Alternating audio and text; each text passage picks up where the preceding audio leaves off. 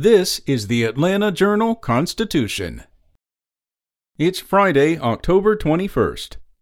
Despite rising interest rates, inflation, and unease about the future, Georgia employers added 13,000 jobs in September, keeping the unemployment rate at an all time low. That's what came out of a government report yesterday.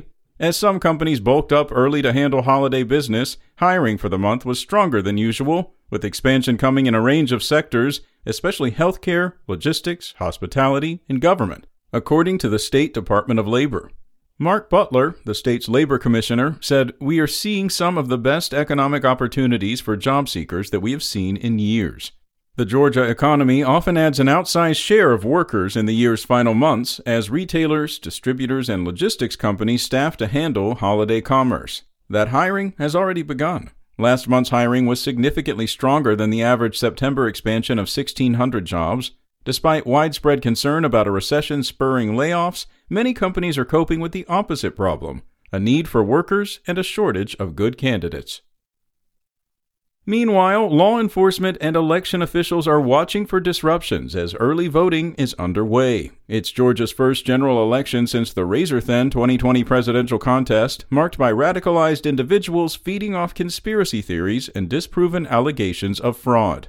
Experts say that this year's election could be at risk of threats, interference, and misinformation that has been building over the last two years since the proliferation of stolen election claims by former President Donald Trump and his supporters has taken hold. Earlier this month, the FBI issued a warning that it would prioritize investigations into threats made against election workers. And Wednesday, Ryan Buchanan, U.S. Attorney for the Northern District of Georgia, appointed one of his assistants to spearhead the handling of complaints regarding the election. In other news, the federal appeals court in Atlanta ruled yesterday that U.S. Senator Lindsey Graham must testify before the Fulton County Special Purpose Grand Jury investigating former President Donald Trump and his allies for possible interference with Georgia's 2020 elections. The South Carolina Republicans' lawyers had asked the court to issue an emergency stay on the special grand jury proceedings so Graham's appeal of a judge's order that he be required to testify could be fully considered but a three judge panel of the 11th U.S. Circuit Court of Appeals flatly denied it, stating that Graham had failed to demonstrate that he is likely to succeed on the merits of that appeal. Graham has publicly said he will appeal his case as far as it can go. His next options are to either ask the entire 11th Circuit Court to consider the panel's decision or appeal directly to the U.S. Supreme Court. And Clayton County Sheriff Victor Hill took the stand yesterday to defend himself against federal charges that he violated the civil rights of detainees by strapping them in restraint chairs as punishment at the South Metro Atlanta jail he runs.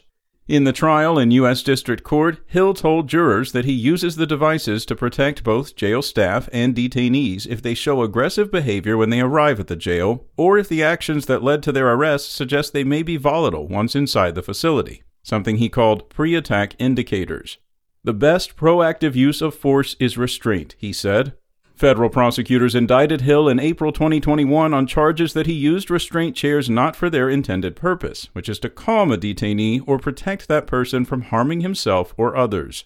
Rather, prosecutors allege the sheriff used them as punishment in the case of seven detainees, including a 17 year old who had trashed his home after arguing with his mother about Wi Fi issues over video games. Hill has pleaded not guilty. Spoken Layer